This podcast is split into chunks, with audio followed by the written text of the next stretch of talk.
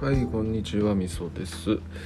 えっ、と、昨日ですね、樋口塾の所属されている大成さんという方と、ちょっとオンラインでお話をさせていただいて、で、まあ、いろんな話をさせていただいたんですよね。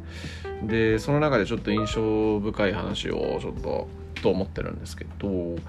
まずこう大勢さん僕のねラジオをありがたいことに聞いていただいているとでみそさんの魅力って何だろうみたいなこと言ってくれてみそさんの魅力は常に自然体なことですねみたいなこと言われたんですよね。マジかそうか。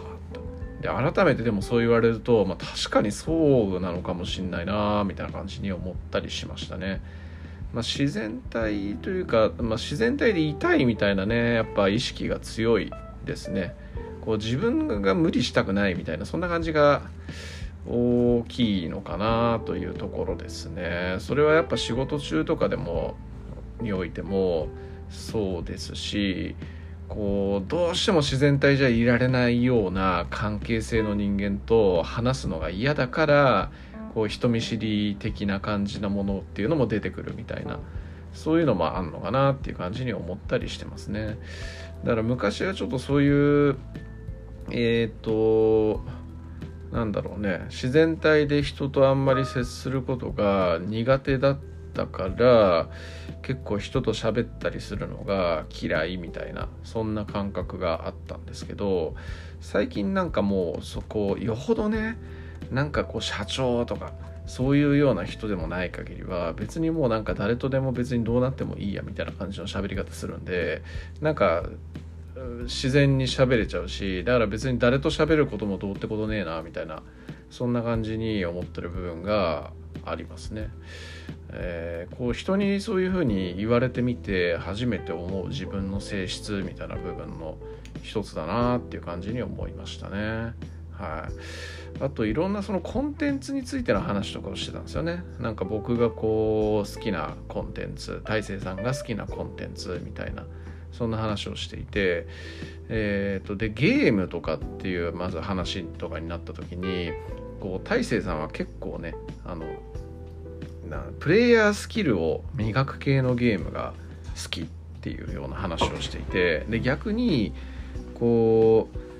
うプレイヤースキルとかが必要ないただの作業ゲーみたいなもの。いわゆるジャパン RPG とかねスマホゲーとかね。そういうようなものっていうのはちょっと苦手なんですよみたいな話をしていて、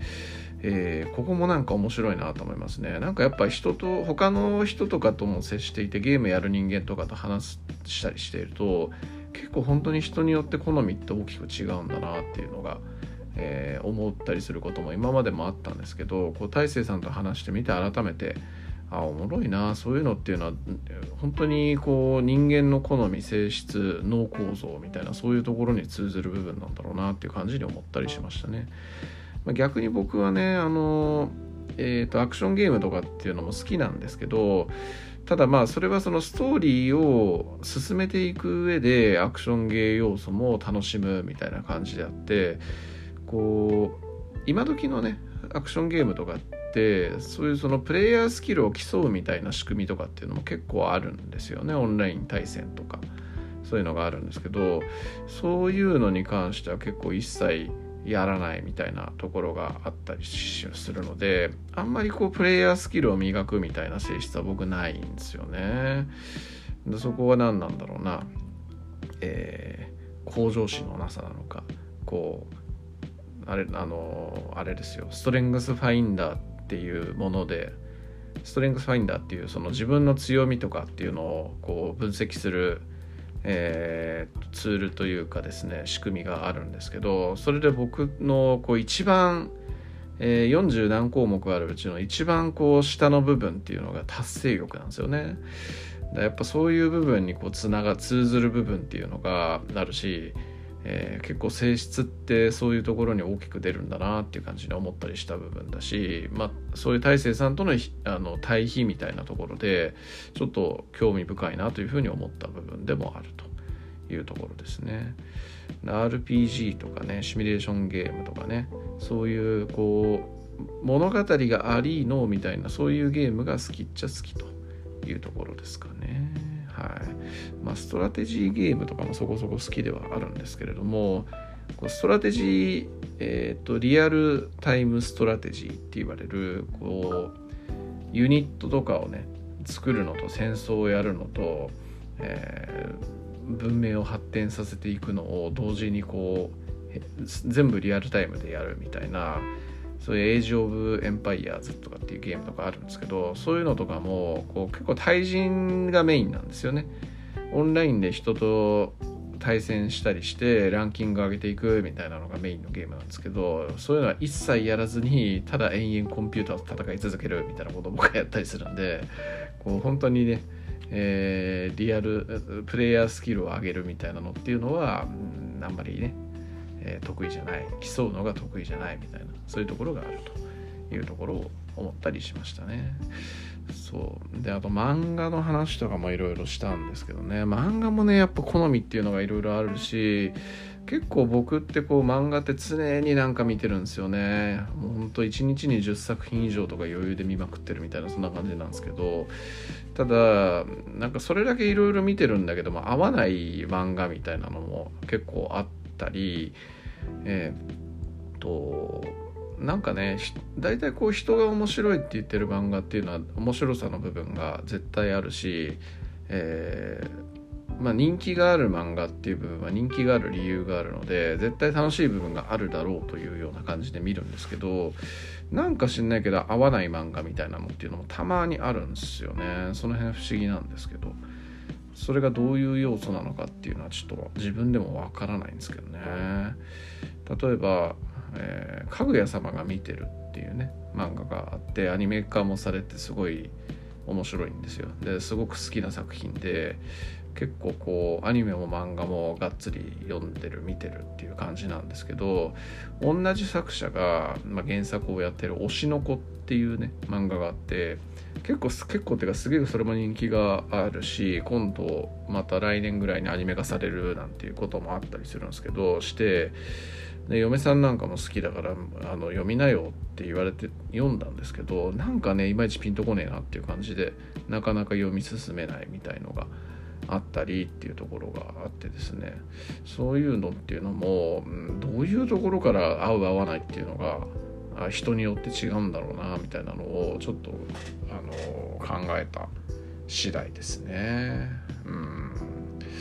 まあ大勢さんにねあのの好きな漫画みたいなのもいろいろおすすめしてもらったんでちょっとその辺も触れ合っていきたいなっていう感じに思っています。あとまあアニメとかねそういうようなアニメとかっていうのをもう結構いろいろ見たりみたいな話あったりするんですけど僕なんかねこう動画とかアニメとかって比較的苦手なんですよね。なんか漫画とかまあ、今はあんまりですけど活字とかねそういうその動かないものの方が結構好きだったりみたいのがあってやっぱなんかあの動画系のものとかって決まった時間必ず見続けなきゃいけないみたいなそういう部分が嫌なのかなっていう感じにちょっと思ったりしているというところですかね。なんかよくわかそれもよくわからん性質だなと思うんですけどね、まあ、逆に今のね子供とかって結構こうやっぱアニメーションがもうすごい手軽にねネットフリックスとかアマゾンプライムとかで見れるからなんかアニメーションに変調しまくってるみたいなそういう感じがなんとなくしていてえー、っとまあ手軽っちゃ手軽っすよねアニメーションの方が。まあ、よくよく考えてみると小学校の頃とか僕もねビデオに撮ってなんかアニメとかめっちゃ毎日見てたんでまあその辺は変わんないのかもしれないな子供にはそっちの方がこう頭に入ってきやすいみたいなそういう要素があるのかもしれないなっていうふうに思ったりするというところですかね。はい。えー、そんな感じかな、うん、まあ面白かったですねいろいろとね。結構こう普通の普段こういう話をしないしできる人がいないというところでなんかいろんな本当サブカル文化を大勢さんは知ってらっしゃる方でですね。えー、興味深い感じの話がいろいろありましたね。うん、なんかすごいフロムソフトウェアっていうあのゲームのメーカーが好きだみたいなねそんな話があってなんか昔僕もアーマードコアっていうゲームもね結構やったりしていてで結構なんかちょっと懐かしいっすねみたいな感じでいやナインボールマジかっこいいっすよねみたいな感じでちょっとその辺盛り上がったのが印象的だったっていうのもありますね。まあ、そのフロムソフトウェアっていうゲームシリーズこそまさにプレイヤースキル系のゲームなんで、えー、まあなるほどなっていう感じですね。本当にね。大勢さんのその、えー、性質みたいなところで言うとね。はい。まあそんな感じですね。まあ他にもちょっといろいろとねプライベートの話をしたりとか、えー、下ネタの話をしたりとか、えー、しました。うん、えー、下ネタね。下ネタいいっすよね。うん。なんかこう大勢さんは男性のあのコミュニティの中にずっといらっしゃったというところなんですよ。まあそういうその学校男子校ではないんですけど、まあそういうその男子男女比率がすごくこう男性によっているような学校とかに、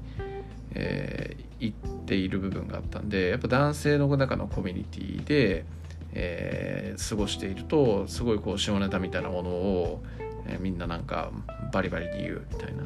そんな話があってなんかそれはそれで面白そうだなっていう感じに思ったのと逆に僕はね結構こう中男子校とかっていうところには行っていなかったんで、えー、結構女性がいらっしゃる中でのコミュニティっていうところが多かっ